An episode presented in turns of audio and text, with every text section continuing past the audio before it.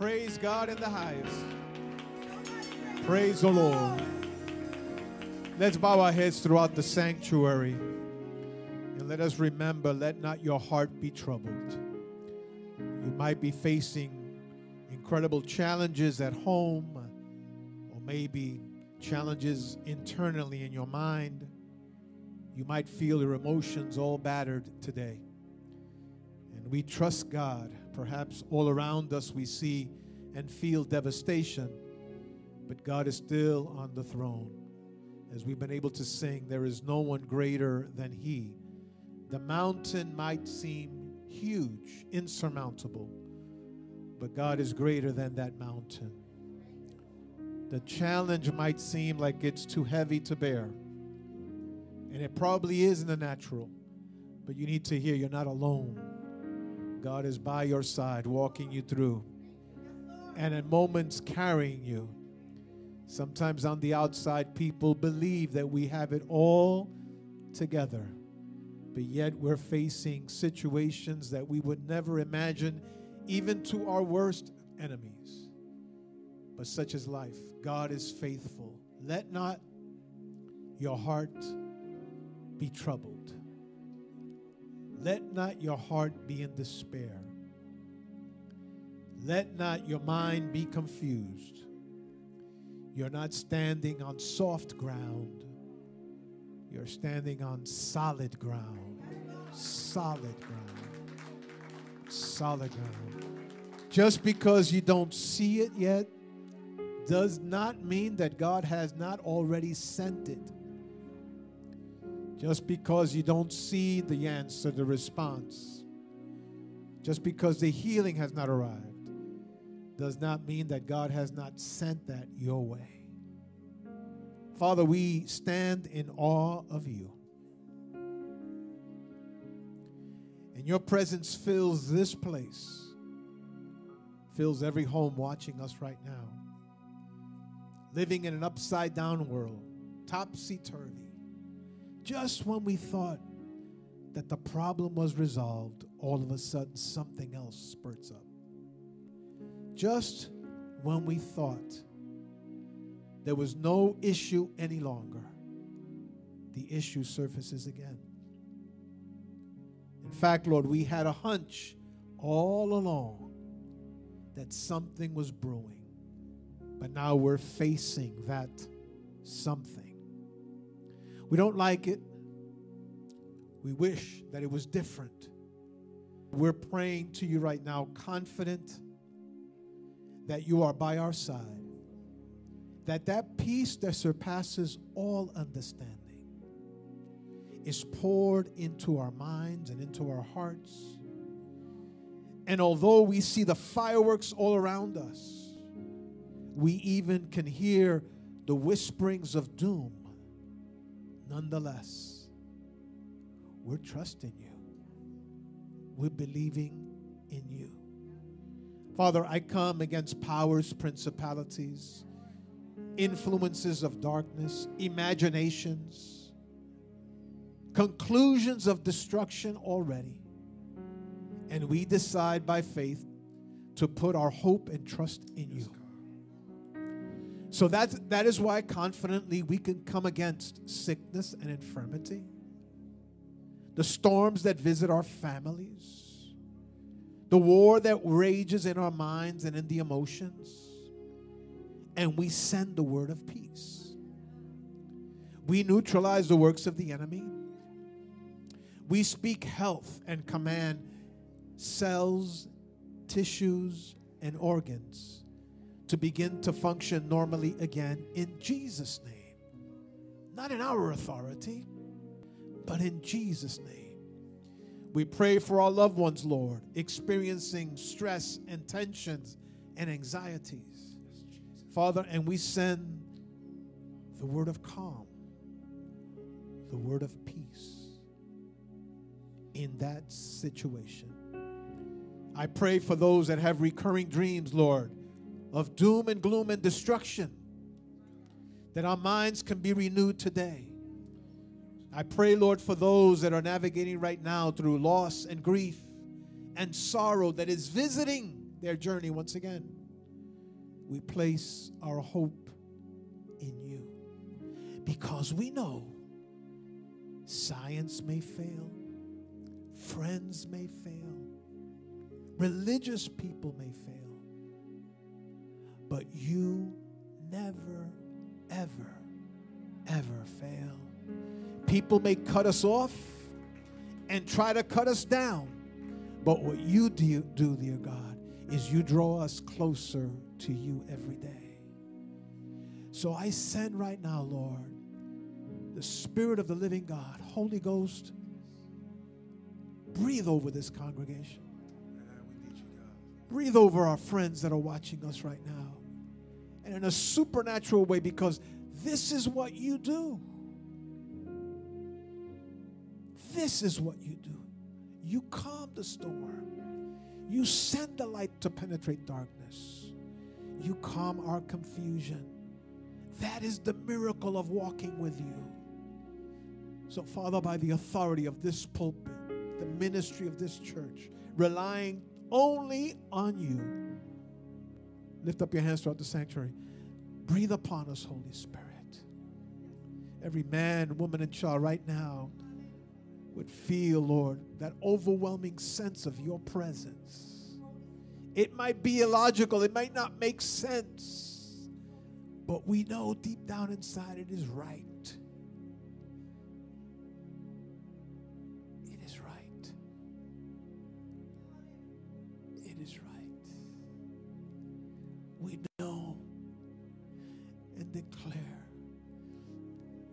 Is well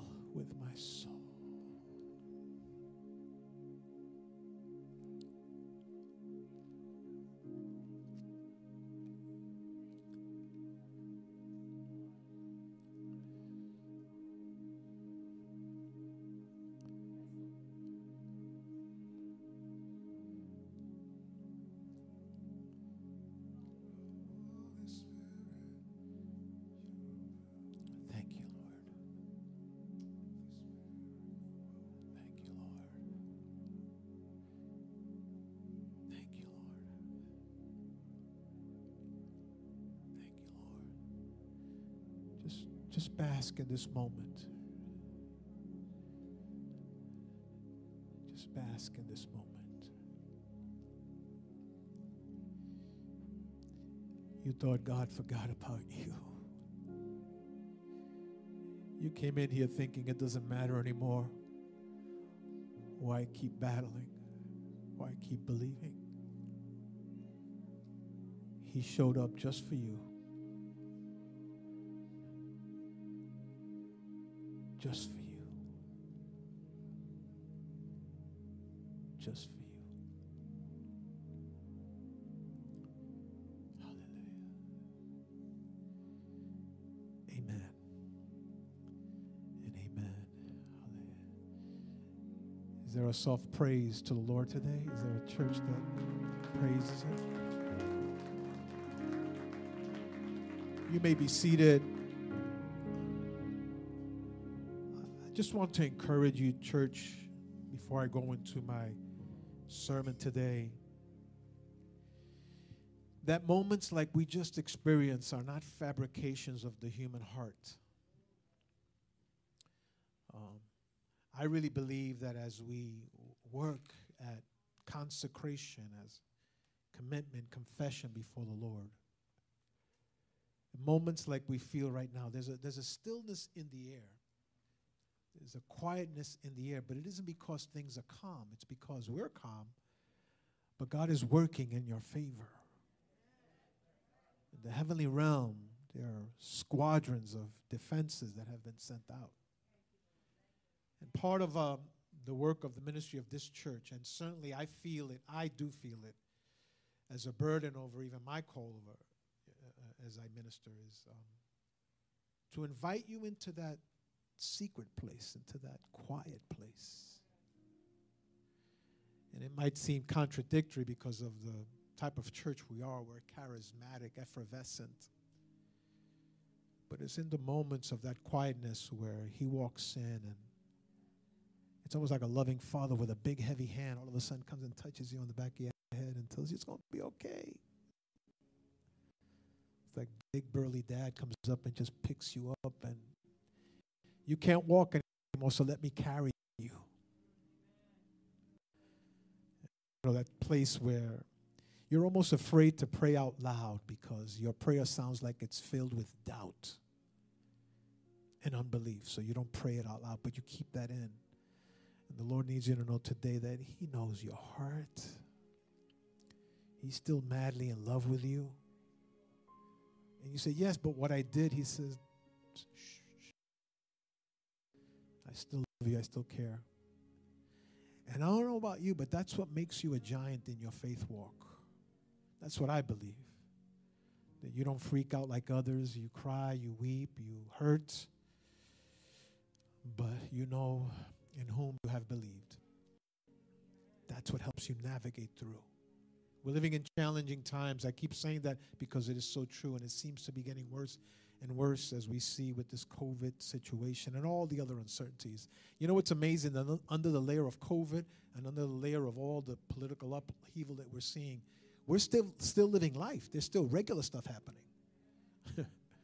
but God is the God about the big stuff, but He's the God about the little stuff as well. And some of us are still battling with situations that we were we had last year. And God has not forgotten. So I just want to encourage you today. You know, I, I want you to uh, not cover the sky with your hands thinking, no, somebody else, not me. No, it, things are going to happen. But God is faithful. He doesn't give up loving you. And in some situations, He'll chase after you. He really will. And I just want to declare to you when it's God chasing you, you're going to lose. He's going to catch up to you. Uh, today's a very special Sunday, not simply because it's the beginning of Advent and Advent is the time where we're anticipating the birth of Christ. We're, we're heading toward Christmas. That's what tradition of Advent is, heading toward Christmas. This is going to be an interesting Christmas, right? um, and that's what today, but for us today in our church, it's also Bible Sunday. And it turns out that that's the way the calendars work out. And today, as you see here on the platform, we have um, a gift for you that we want to give you. But I don't want you to just receive this without thinking through the weight of what we're doing here today. In the middle of this COVID era, in a way, this is evangelism in a new way. And in, in the COVID era, this is another way of encouraging the people of God. So I, I want to talk just for a few moments on the subject, the Bible, because it's Bible Sunday, not just any book. Uh, studies show over and over that every year one of the mo- one of the most the, the books that sold the most is the Bible. And if I ask for yours, your hands to go up, many of us, we, we may have one version of uh, Catcher in the Rye, uh, but we have many versions of Scripture. I have in my home, in my office, and even on your phone right now, there's so many versions of Scripture, but it doesn't really matter unless Scripture is inside of you. And you get to get a different view. And that's what I want to try and do today before we go into the distribution of these Bibles this day. The Bible is an important book in our society. Religions from all over the world use it, and even portions of it are used by some religions as the, the, main source of uh, their spiritual teaching, their spiritual tenets. And you might agree or disagree of how they interpret and, and, and lay out those tenets, but nonetheless, it is the Bible, the focal point for Christianity, the Bible is an incredible starting point for all things divine. If you want to know God or know about God things, you have to get into the Word of God. It is that point of departure, that launching point to know. The Bible, these that we have here, and the one that I have in my hand, it's, it's interesting when you think about it that when Jesus went to heaven, the book of Acts, first century, by the way, this church gets its name, primitive from the first, church, first century church. We should actually more technically be called the first century church or the church of the apostles or first Christian church. Or maybe we'll just leave it as primitive. That's fine. But we really come from the tradition of what happened in the first century. And when, when the Lord was called up to heaven, he was crucified and he was entombed, and then he resurrected, and then he presented himself, and then he was about to ascend to heaven. He left us two things Two things, because technically the Lord is not with us. The Father making intercession for you. But he said, But before I go, I'm going to send to you the Comforter, the Holy Spirit, the Paraclete, which means one that walks alongside me. And He's going to journey with you through your journey in life. So, although we say, the Lord Jesus is with me, He was with me today at work, we understand that, that you're not off. You're not being anti biblical. But technically, Jesus is sitting at the right hand of the Father making intercession for me and for you. He sent the Holy Spirit, and He needed to, there needed to be a transition. So, He, he ascended, resurrected, and ascended to heaven. And then, according to biblical teaching, then He sent the Holy Spirit to be with you and in you. And that's the whole story that we read about the day of Pentecost and the Holy Spirit coming down, and then Peter preaching an incredible message. So the Lord, in his ascension, left us the Holy Spirit. The church is cared for and nurtured by the Holy Spirit. Jesus makes intercession. The Father is the creator. Jesus makes intercession. And then the Holy Spirit is the paraclete. So the one that helps you navigate through these moments. And, and, and the one who we feel here, that third person of the Trinity, that's the, that's the Holy Spirit strengthening us. We, we sing popular songs that Jesus is walking up and down the aisles. Yeah, that's a nice song and sung by the right person with the right notes. Wow, it can really move. He's up there in heaven. But the Holy Spirit is here. So when Jesus ascended, one of the things that was left behind was, or sent, was the Holy Spirit to help us navigate through life. The second thing is, believe it or not, was the Bible. Believe it or not, with the Bible. When Jesus is quoting in Scripture and you read through the Gospels or whatever, the, gos- the, the Gospel books had not been written yet. When you go back and you look at what I just told you, the book of Acts, first chapter of the book of Acts, and subsequent chapters that our church takes its uh, tradition from, the, the book of Acts, Luke hadn't written it yet. So Jesus was typically quoting from the Jewish Bible, the Pentateuch, the first five books of the Bible. And in some instances, there was some, there's some quotes that we refer to that are really extra biblical texts, not really from the original Hebrew Bible, but from other writings that complemented the thesis or the point or the idea being brought forth by the Pentateuch, by the first five books of the Bible. So that's what Jesus was doing. When Paul, when we read Paul now, right, Corinthians and Ephesians and Colossians, and we read Paul's the pastoral to uh, uh, uh, writings to Titus, and but when Paul is quoting those things, he's not quoting from his own books. Those things hadn't been compiled yet. So when Jesus ascends, he leaves us the Holy Spirit, and he also leaves us this book that is then compiled. So what happens? We find that this Bible contains both Old Testament, the Pentateuch, and the prophets, and, and the, the books, uh, uh, the, the Psalms, which are the songs, and, and on and on and on, biblical history, if you will, of the Jewish people, basically, the Old Testament. But then also it includes the writings of the New Testament to compile a total of 66 books in the Bible.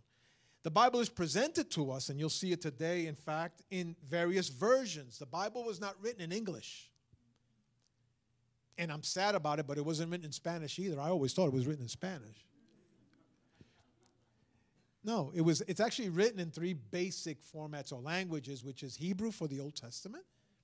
And then in the New Testament, Aramaic and Greek. And by the way, the Greek that is rendered is not the Greek that you would know today. It's an ancient form that's kind of hard to be able to even understand. So if you're a real student of the Bible, read it, read it, read it, read it. But in order to find true meaning and significance, you have to go back. And you hear preachers often, I don't do this, but you hear preachers doing this often, and you know how it says it in the Greek, and then they try to tell you the Greek. They might as well stay away from that and just tell me how it says it in the English, because you don't know the Greek, I don't know the Greek, we don't know the Greek. But in order to be able to really understand meaning and extract meaning from the Word of God, you have to go back to the original writings. That's why people go to seminary. And that's why they take uh, studies on, on uh, do studies on Greek, Hebrew, and Aramaic in order to be able not to speak in those languages, but to be able to lift the intent of the author from here, right? But we have it in English, which are literally translations of, uh, of different uh, versions of Scripture that we have today. None of them are wrong, by the way, but if you really want to get to how to understand this, you need to go back to the original languages in order to become familiar with intent and in meaning because so much can be lost along the way or mistranslated. Uh, I've had the privilege of studying more deeply where, and I've seen these nuances, these grammatical nuances that exist when you compare the uh, King James Version, when you pr- compare NIV or whatever, or the message by Eugene Peterson back to the original writings. You say, well, that's, that isn't really what it meant. Now, it wasn't that the translators were trying to fool you into anything. It's just simply that when you do oral tradition from one to the other, things get lost along the way.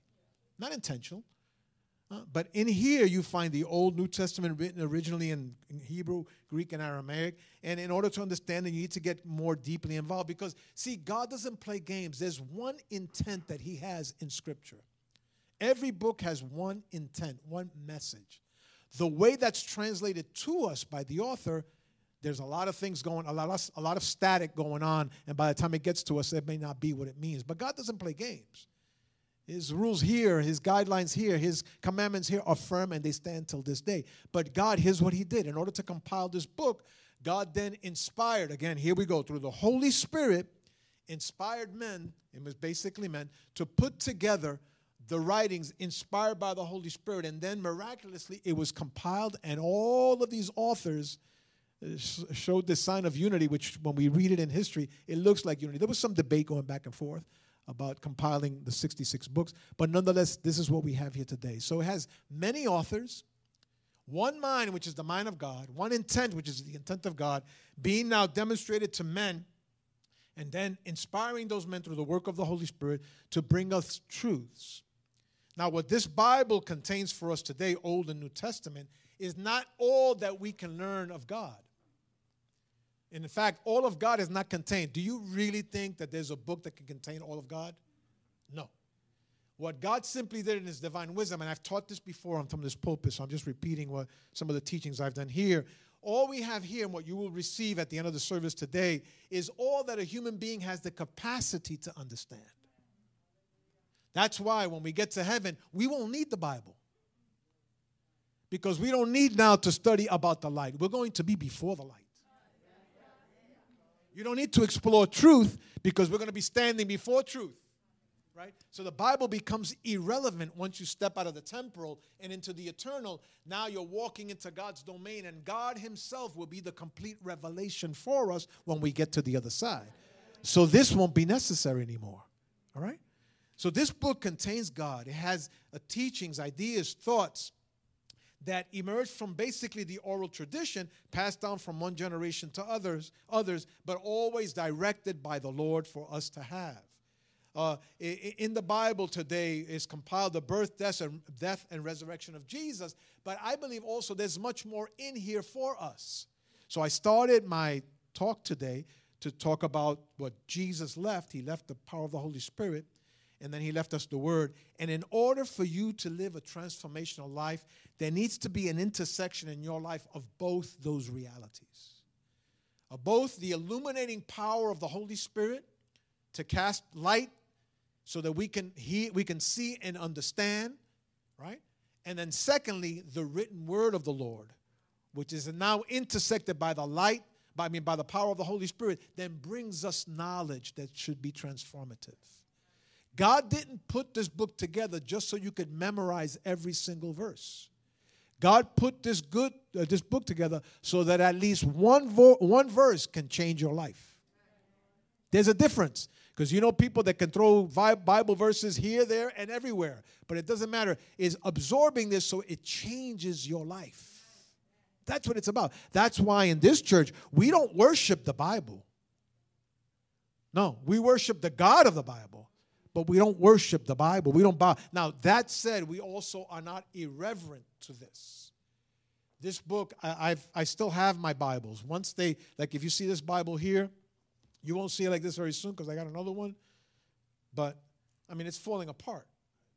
But I would never, ever even think about finding an incinerator or a trash can that I can toss this thing. Why? Am I worshiping? No, but I, I highly revere it. And this can, this book, this this book here, all torn up, has helped me navigate through a lot of stuff. I still have my 9/11 Bible. I still have my Hurricane uh, Sandy Bible, and this Bible is going to be my COVID 19 Bible that I'm going to keep downstairs because COVID is going to end. So you don't want to discard this. If you go to my office and you know, I still have them. I have my big Scofield. When I was 16 years old, when I came to the Lord, I made a commitment to the Lord at 16. I wanted to be super hyper religious and show the world that I'm really transformed. I used to carry this big Scofield Bible. We had a big pulpit Bible here in this church that we used to have forever, and uh, we don't discard it. We still have it.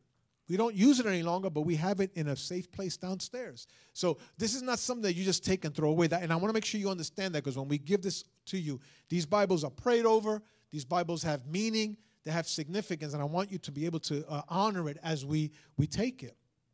So we can't just put this to a side. So as we as we prepare to receive the Bibles today, just remember that this is not just an ordinary book. It contains teachings that are highly revered we don't worship the Bible, but the content inside can be transformative. Its words are considered to be inspired by God.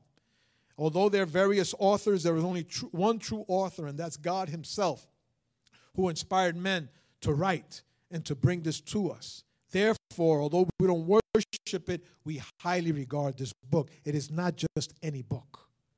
The second thing I want to bring to your attention with regard to the Bible uh, in here, you have the roadmap for all things temporal and eternal. You want to be a better father? Let me present to you a manual. You want to be a better mom?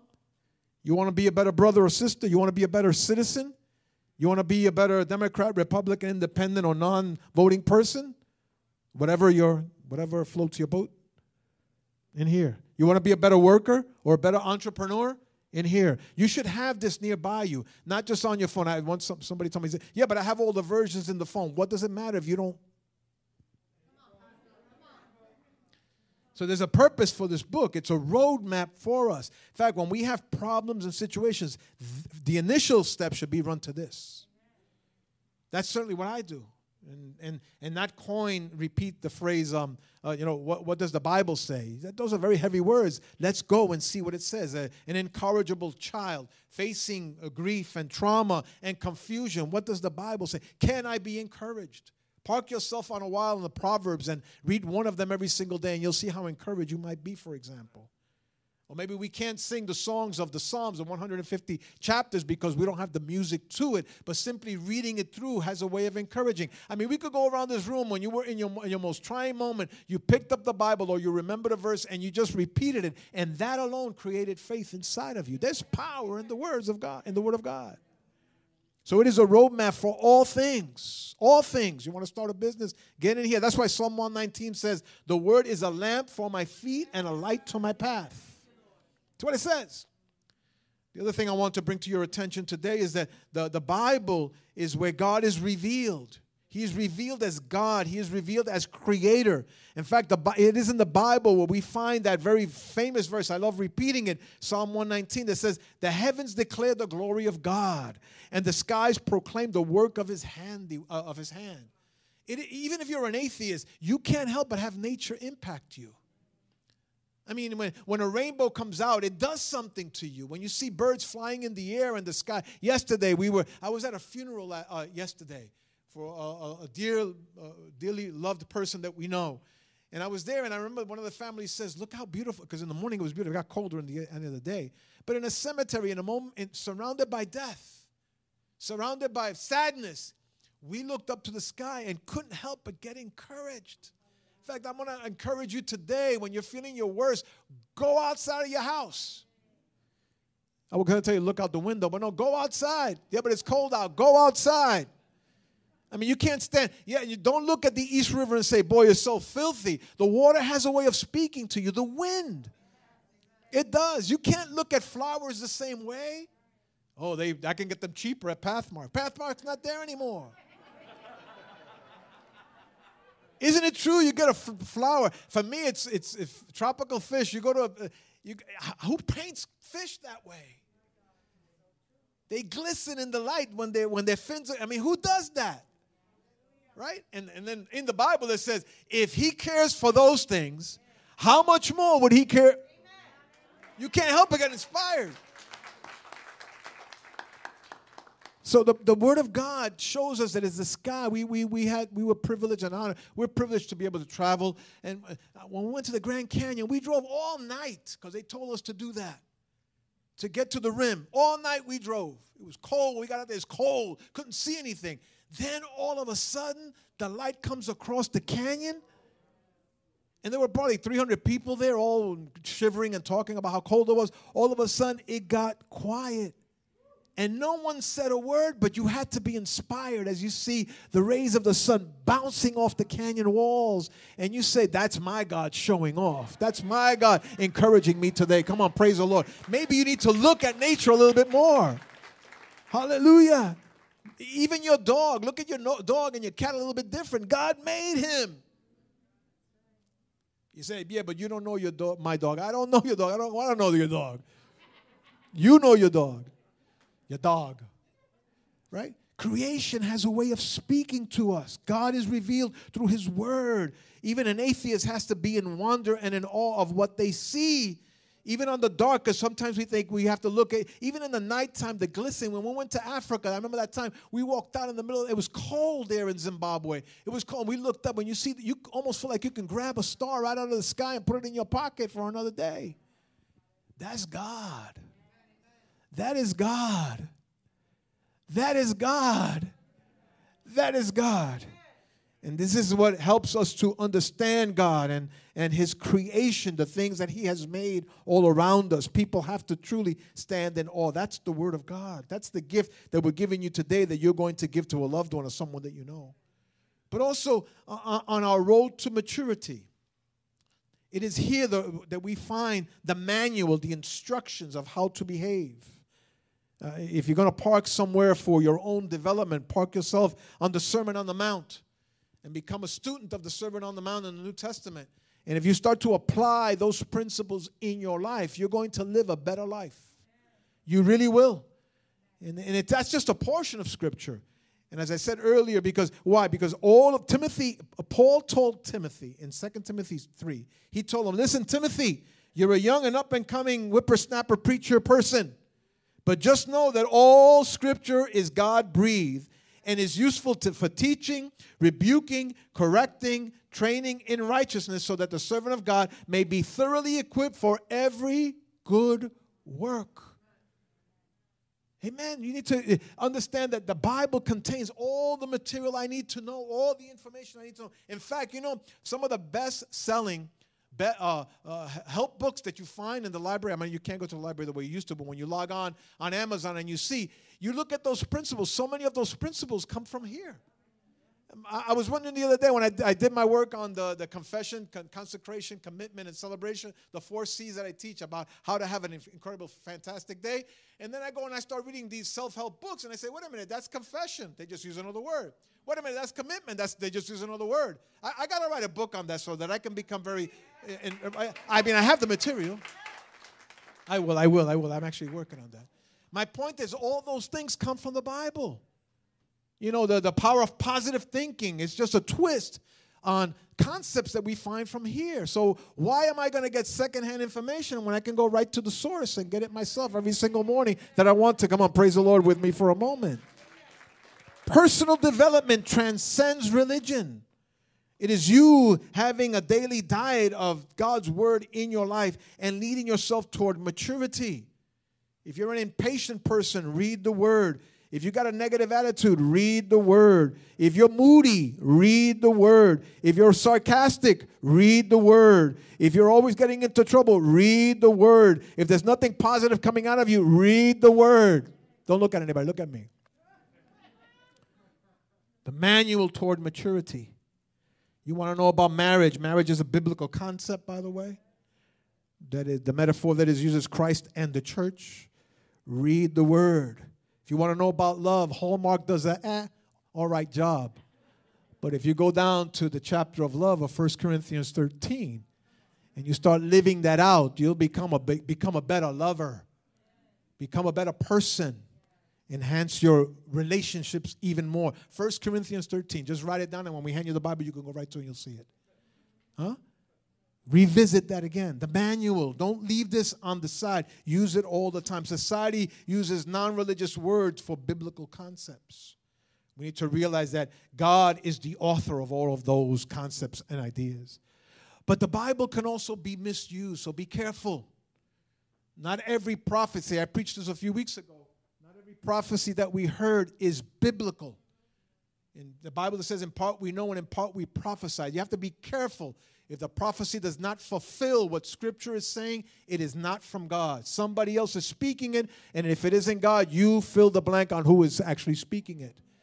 You got to watch prayers that are done, and I've said this before, and I'm going to be very uh, open. And you you get you can get confused listening to the wrong people that say they have a prophecy and a word. No, be careful. It can be misused.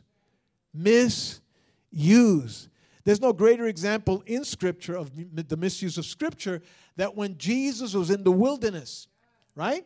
When he was in the wilderness, remember that story that we find in Scripture in Matthew chapter 4, where the devil very because the Bible, the, the devil knows more Scripture than some Christians. Because uh, here he is confronted by Jesus, or confronting Jesus in the wilderness, 40 days and 40 nights of fasting. And then the, di- the, the devil has the audacity to say, Because isn't it written?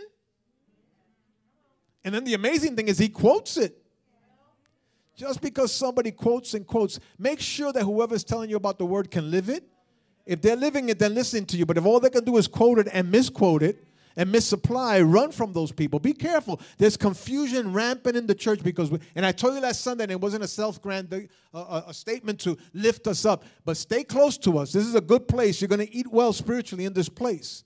But I have no problem calling what, what is darkness, darkness.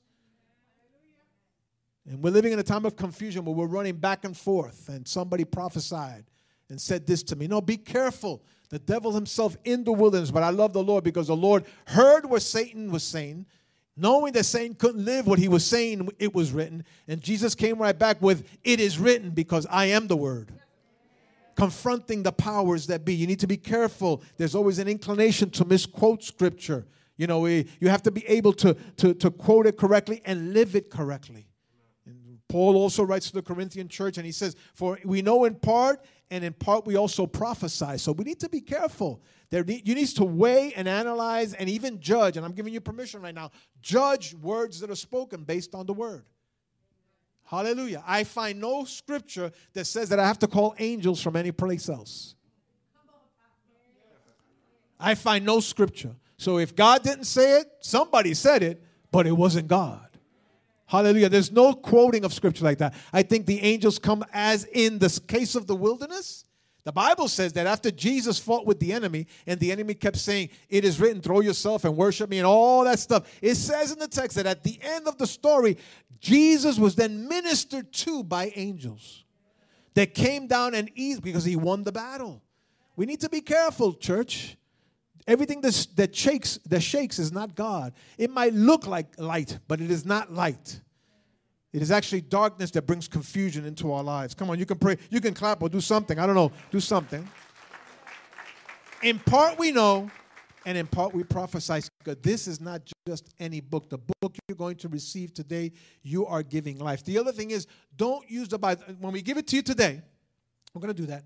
Don't pick it up and say, oh, yeah, I got somebody at work. Got to give it to them. Hear this from you. Get your life together, okay? Take it. You know how the way you've been living. Get your life together. Here. Get yourself saved. You've been bad long enough here. In fact, here too. You need so much anointing. His too. The motive. We have to approach this word humbly. Humbly. I would do a disservice to this pulpit in this church if I came up here arrogantly saying I have it all together. Now, I got some stuff together. I love the wrestling back and forth of philosophical and theological items. I love it. But I don't do that simply to show that you got to get yourself all together. We've got to treat this book humbly. You know why? Because this is the two edged sword. Are you listening to me right now? You thought it was one edge, all you, you're, you're meting out, but it's coming right back to you. Perfect people, please raise your hand at this moment. On the other side of the camera, I see you. No, no. Huh? No, we have to be careful. We have to treat this humbly. When you have a discovery here, it is not as a hammer to pound down on people. That's why you can't go and say, Here, you need this because your life is a mess. You're an embarrassment to your mama and your papa. Here, take it already. Take it.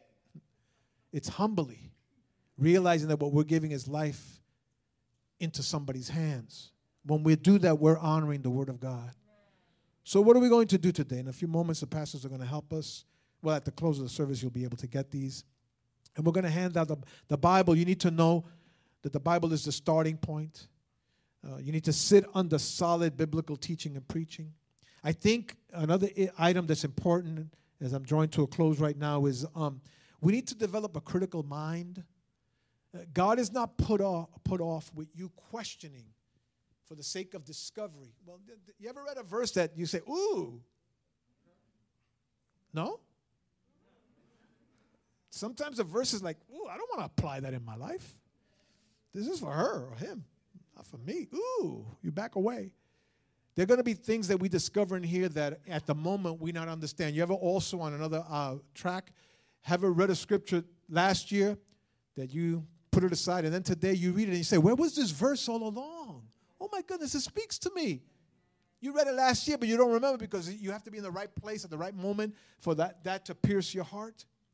We need to realize and be careful, and it's okay to have questions about scripture and about things going on. It's okay if you don't get it that Peter walked on water. How is that scientifically possible? Have those doubts, just don't have unbelief. Unbelief is destined yourself to hell and condemnation, but questions? No. There's nothing wrong with that. And you're going to wrestle with some, some things in here that don't make sense. Now, be wise. Your wrestlings, don't share it with somebody else because your, your doubt may be somebody else's unbelief. So you don't want to feed something to, to them that you're, you're, you're wrestling with. But my point in bringing this is okay, God can, can, can deal with you being critical and looking at the text. I certainly do that. It's not that I don't accept what I'm reading, I'll accept what I'm reading, but that doesn't mean that it sits comfortably with me. Or I'll have to say, well, let me back away from that for a moment because I need to, I need to research that a little bit more. It's not that I'm rejecting the text, it's for a moment I need to pull away from that passage and start to figure out wait a minute, what does this mean for me? And is it for me or is it for the church? That's critical thinking. We're living in a time where oftentimes we we just, I mean, boy, if I can give more examples on this, you, people just just believe nonsense. And God wants us, when you came to the Lord, you did not lose your ability to weigh all options. Let me give you an example, because I think that's the best way to do it. Uh, for me, when I was journeying through seminary, I remember in seminary, I'm Pentecostal. I speak in tongues, by the way. I believe in the gifts of the Spirit, the charismatic gifts of the, of the New Testament church. That's me. I go to seminary, and seminary, oftentimes what they do is they try to dismantle your faith, right? So I remember a discussion with a, with a professor about the issue of speaking in tongues and what they call cessation. Cessation means that the, the premise of cessation is that, the, yes, there was definitely an outpouring of the Holy Spirit in the first century in the upper room, and they spoke in unknown divine tongues. But cessation, to cease, means that that stopped right there, right? Because you can't critique something unless you understand all sides. That's why don't tell your friend you should divorce him unless you hear the other person's story. He did that to you. if you haven't talked to him, don't tell them a conclusion. Because a, a person that is wise and mature listens to all sides before, and sometimes the Bible even talks about this in Proverbs that it is better to be silent than say anything. We're too quick, right? But I'm going back to my story in seminary. When I was in seminary, so they tried to dismantle. So this, I got it. I, so I went and I started to study cessation and this whole concept, biblical concept, not biblical concept, seminary concept of cessation that it said in the first century, the gifts of the Spirit did not, they stopped functioning, they, they, they were true, it did happen, the apostles spoke, there were flames presented, all of that happened in the first century in the upper room, but it was a one-time event, right? So now I understood the argument when it was presented to me. But then I came back, I said, but here's the problem that I have with that, that conclusion is that I'm not living in the first century. I was born in 1953, and I speak in tongues. So, what are you going to say to me then? You can argue my premise, but you can't argue my testimony. So, help me figure it out. I'm not going to hell, I'm not a cult. But you only arrive, and then we end up discussing it further because also there's a point where you can't convince anybody, so just let it go. Let, let, it go. Understand it, but let it go. What's the point? There's other things to do. I got to go wash my car and, you know, take my wife out and buy groceries. I, in fact, you don't need to argue this book. If you do that intersection of knowing and the power of the Holy Spirit, you can never convince some people. Just let the Holy Spirit work in their lives and trans. You cannot transform anybody. But don't let others define who you are and your experience. Are you following me? That I, I hope I didn't lose you under my, my example. And this was a seminary professor. I said, Professor, I got it. I respect you. You wrote the book on cessation. I read your book on cessation. I understand both sides of the argument.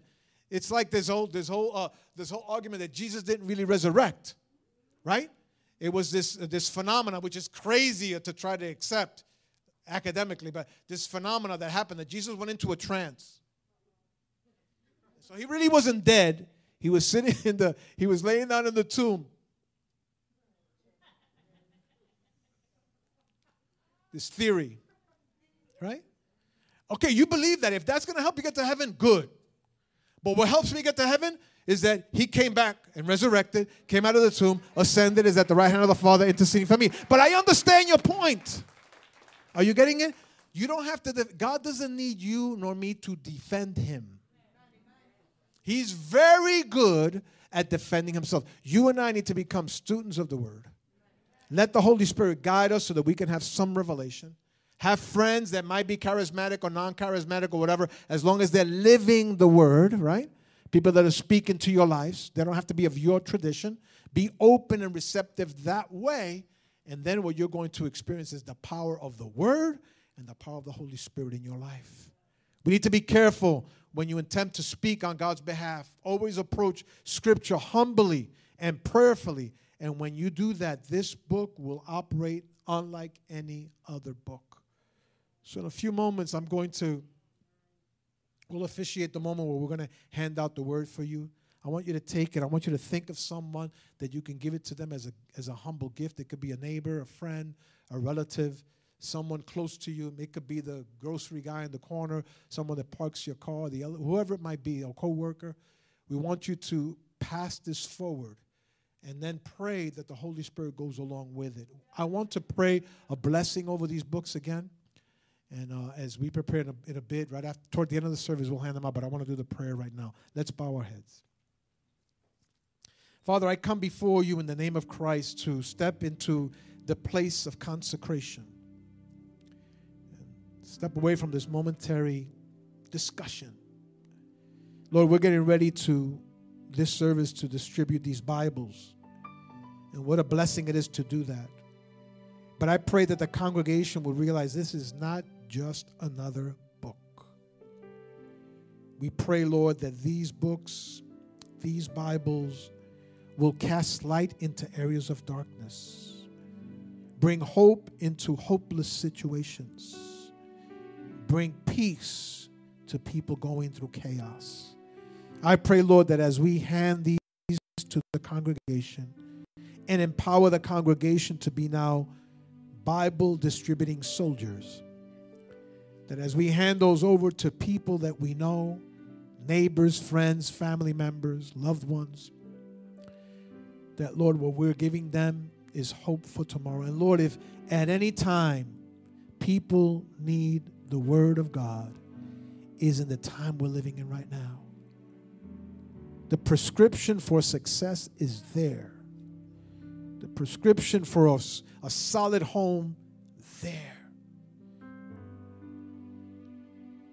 The template for an effective church is there. So I pray right now, Lord, your grace, your anointing over every single one of these Bibles that we're going to distribute. I pray your grace and anointing over the hands that will receive them. And I pray, Lord, as that is transferred over as a gift to someone else, that it be more than just a presentation of a gift, but the possibility of a new life.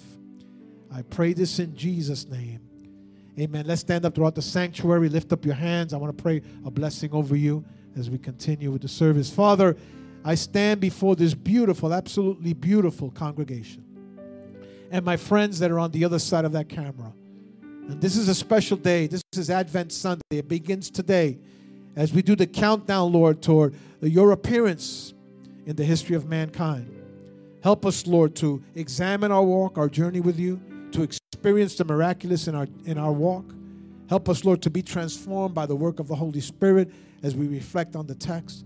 And Lord, that we might live a life of truly being victorious in you. Lord, we know that all things are resolved in our relationship with you. Help us, Lord, to achieve that in Jesus' name. And I pray multiple blessings over your people today. In Jesus' name, amen and amen. Come on, praise.